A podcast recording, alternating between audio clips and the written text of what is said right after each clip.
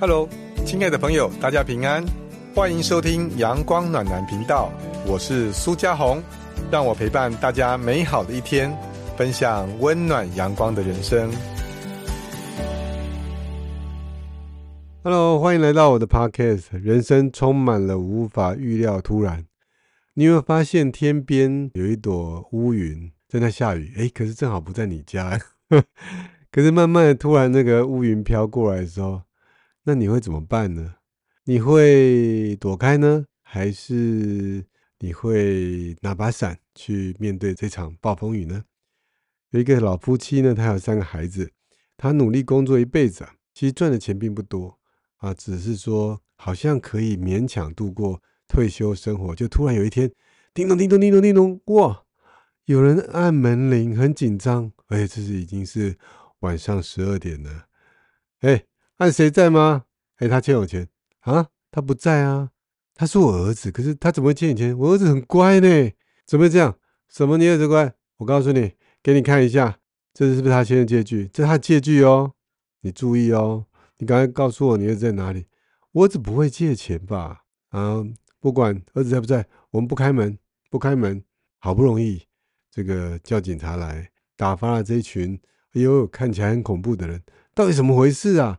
为什么这么晚还在敲门呢？啊，那于是呢，他赶快联络上他的儿子啊，儿子，哎，也就是说你跟他借钱呐，然后还没还钱，到底怎么回事啊？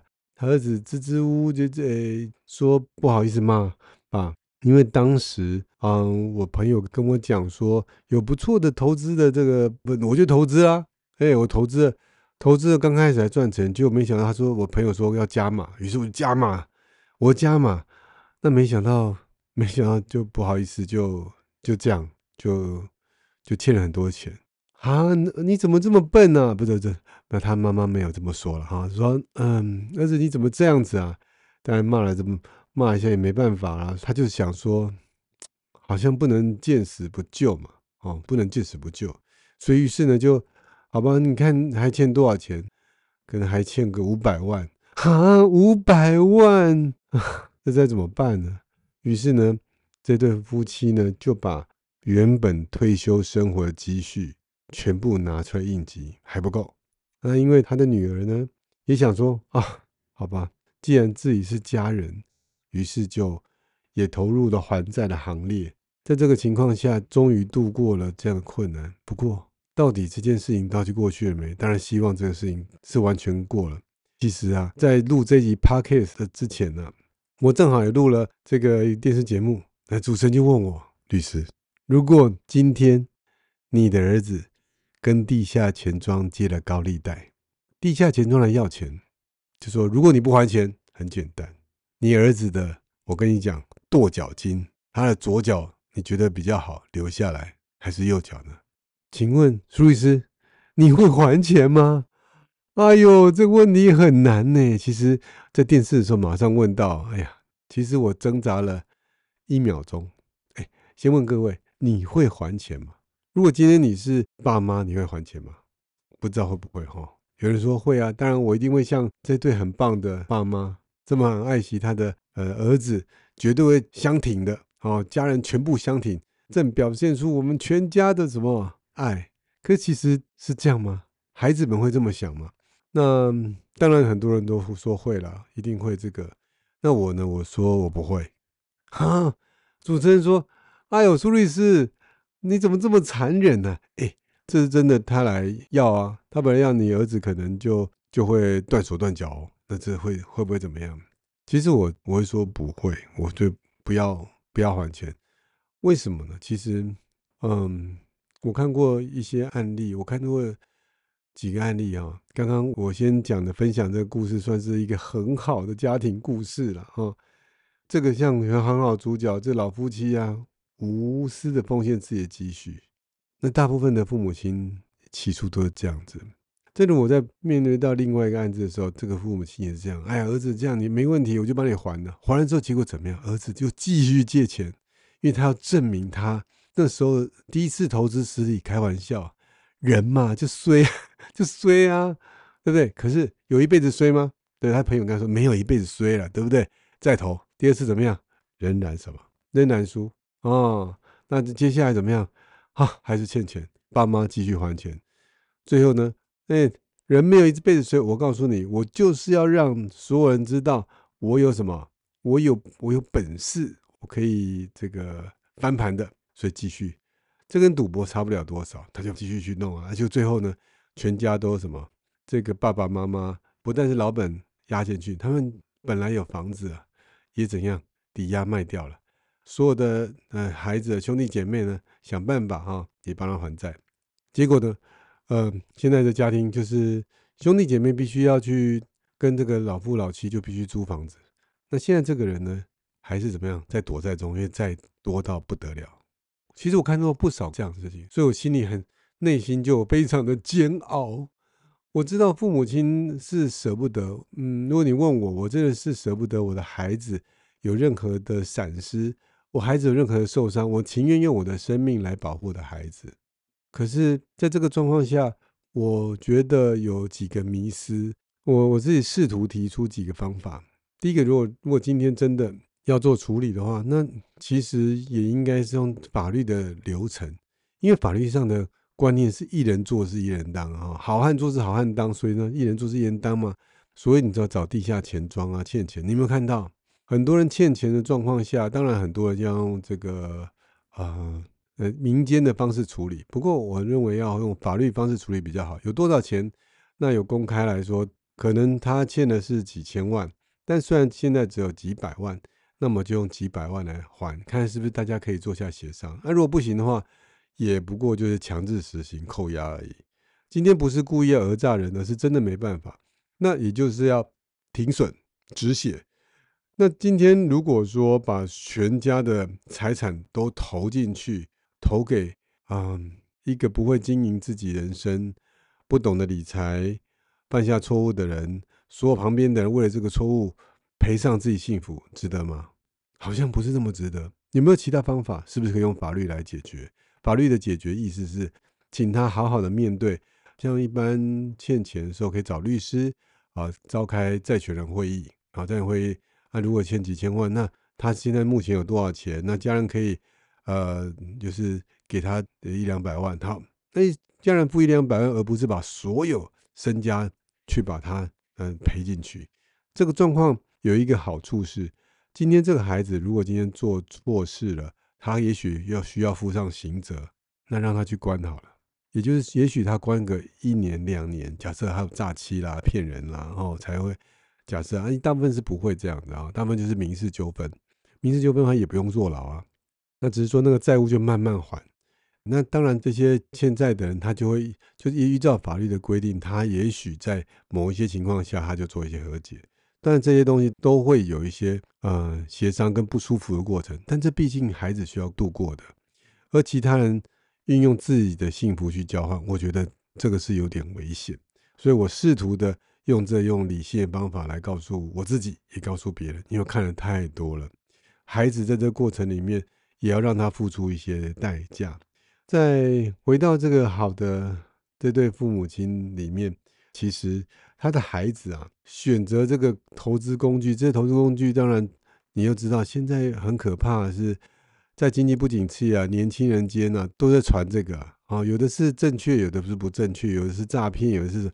你要知道，很多投资工具就是告诉你，哦，那个你投资多少啊？这个你一年后回本，哇，哪有这么好的，对不对？可是年轻人他觉得对啊，朋友都这么讲哦。你看，我朋友啊，这个阿良啊，不会骗我的啦。哦，阿良说，阿良你是听什么？阿彪说的啦。阿彪说是听什么？阿钱说的。每个人都听别人讲，哦，都没有问题。啊，结果呢，有没有听过专家呢？嗯，不知道了哈。那所以种下来的问题，那也有之前有一些。投资投资什么虚拟货币有没有？很多年轻人趋之若鹜，不要上班呢，上班干什么呢？我们只要买虚拟货币，我告诉你，要赚爆了。我告诉你，不用工作，而且马上就可以换车。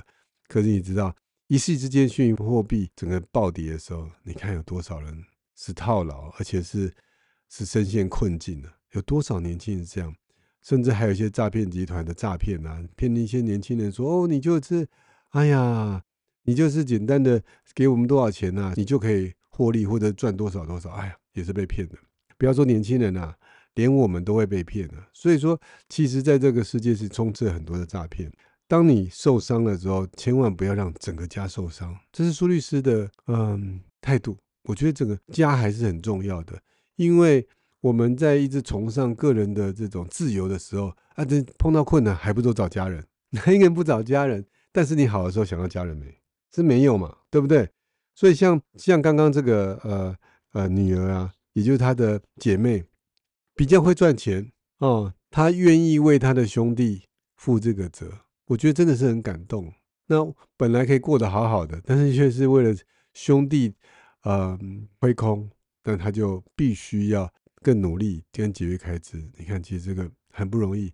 那当然啊，整个家庭真的是看起来是正面的哈，看起来是正面的，但也希望说这个正面也能够带给这个孩子啊啊，也就是儿子啊，真的能够啊，不要再陷入错误了。嗯，这在需要时间的这个观察了。所以在这故事里面，到底我们在面对到家人碰到困难的时候，我们该怎么办呢？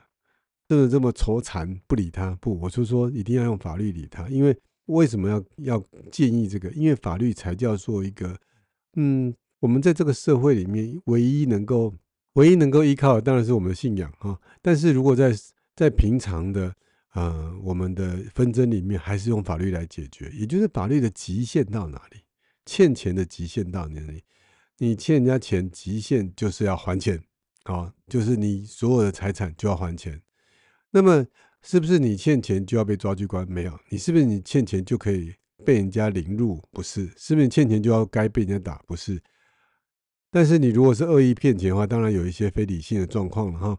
但是所以。我我可以看过很多的这一些例子，他只要能够啊诚心的愿意还钱，因为如果是有些从那个呃地下金融去借，因为他们利息太可怕了哦，这个没几天就就翻倍了，这个很可怕的，所以这个真是没办法还。但他们啊地下金融难道可能会有重力的问题吗？他可能知道，所以某种程度上他也会看，如果这些状况他们有时候已经回本的状况下，呃，如果能够。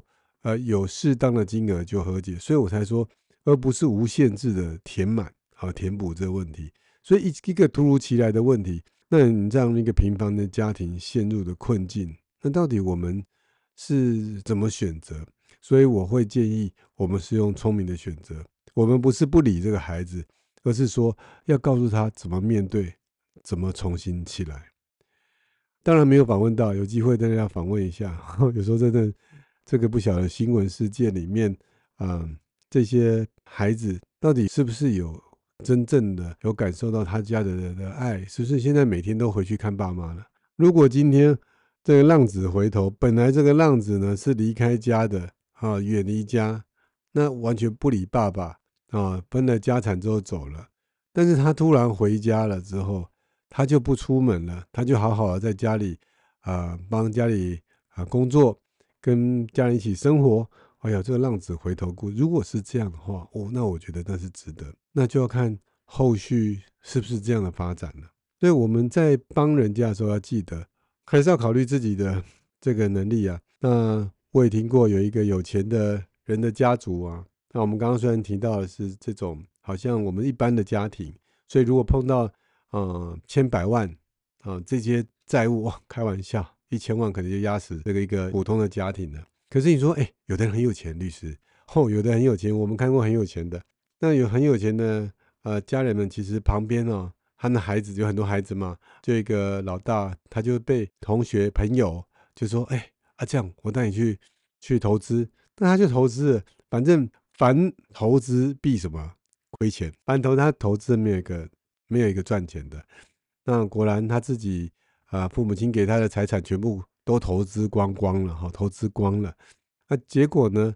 啊，他又去投资，结果又又赔了，赔了好几千万。那这时候问题来了，这他赔了好几千万，对，呃，这些很有钱的家里，他们家可能才是数十亿的，好几千万算什么？不算什么。哎，可是问题来了，啊，他可不是家里唯一的孩子。嚯，其他孩子说，哈，爸爸，你要你要给他还两千万。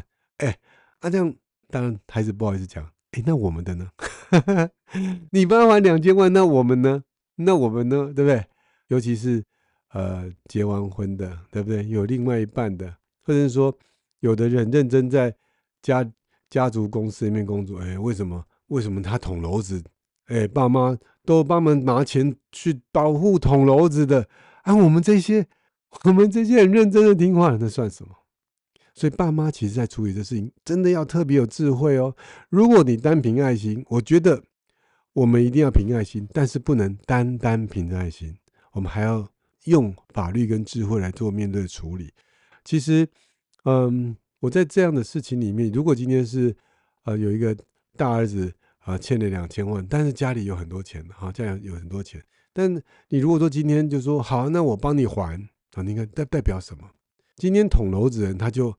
他捅娄子没关系啊，有人帮我擦屁股，捅完了，接下来爸爸还是很有钱呢，对不对？孩子眼睛是雪亮的，哎，不是观众眼睛是雪亮，好不好？我常常想，孩子眼睛是雪亮的。今天孩子捅娄子，你马上给他擦屁股，我告诉你，他捅的娄子再大，继续你给他擦，擦不完的。而且在旁边的人怎么看？哎呀，就这样，那我们就我们也捅娄子啊，你也捅一个，我也捅一个，大家来捅啊。所以我慢慢可以感受到什么叫救急不救穷。这个人心情，这个人状态是他的状态是穷的，穷的意思说他他是有状况的，是有问题的，还已经是急需，突然只是一些不方便的状况。好，这个可能以后再说了哈。先把呃，那如果碰到这状况怎么办呢？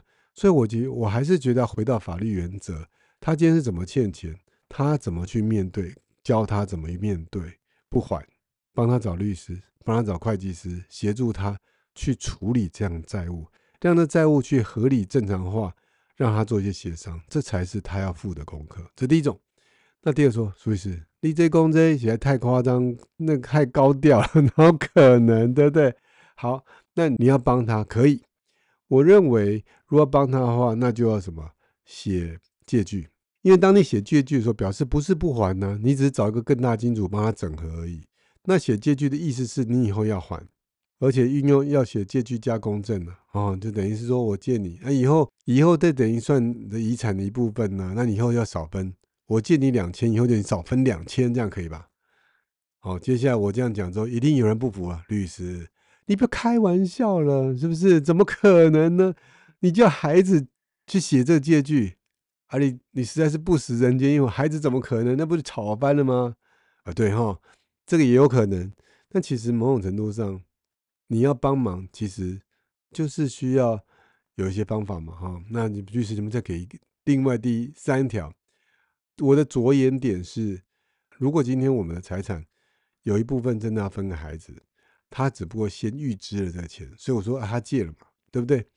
那法律上面第其他方法来。预支这个遗产呢？有，这个就是法律上的专有名词，叫归扣。也就是今天呢，你如果财产有，假设他们家财产有十这个两亿好了啊，不要说十亿，两亿。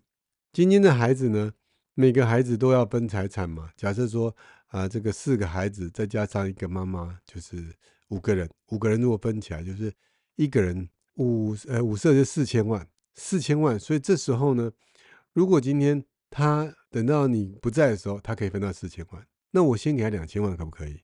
诶，我先给他两千万，以后他少拿两千万，行不行？我告诉你，法律上是有方法的。如果今天你用法律上这个方法，那其他也没有话讲。诶，你看，你只要好好在这边工作，对不对？哦，他是先拿，你们以后没有少，没少。哦，所以在这情况下，这叫归扣。那可归扣，呃，是必须有这三个理由：结婚、分居或营业。所以今天如果看这状况，他是欠钱，那那跟他说啊，不好意思，你是我们就是分开住，好，让他分开住，你就给他两千万，那把他记名写下来。那这情况下呢，甚至在遗嘱里面写明，那这情形下，那是不是未来在分配遗产的时候就要少两千万？这就是归扣的好处。那当然你可以用这样的精神说，那不然给他两千，那跟每个孩子都给两千，可不可以？可以啊。那等于说我都。一视同仁在做处理，但这前提是什么？前提是你非常有钱，你非常有钱嘛，对不对？那我常常常讲说，你很有钱的情况下，你事先分财产是是有个前提的哦。第一个，你的名下资产很够，够到你自己养老无余，而且还要多。也就是说，你今天钱钱很多啊，你多到呃你自己够了，多的分给孩子，我认为可以的。那第二个是为了节税，那你说节税多少钱以上？我说是一亿元以上，或是五千以上。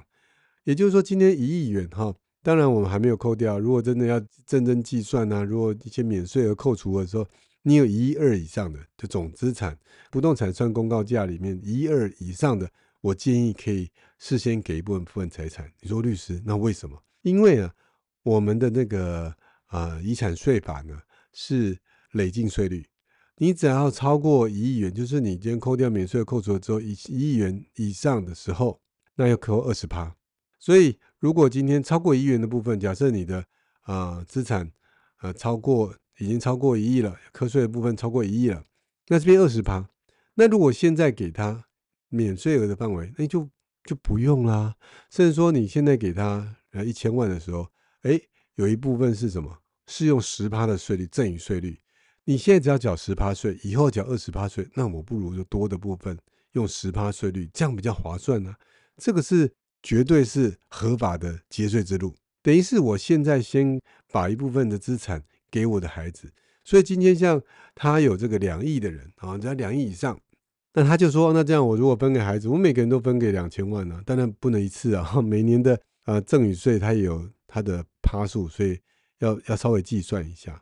那我就分年嘛，把一些东西先给孩子，那缴一点在十趴税率里面缴这个赠与税，以后就不用缴二十趴的遗产税。嚯，那这样不是比较好？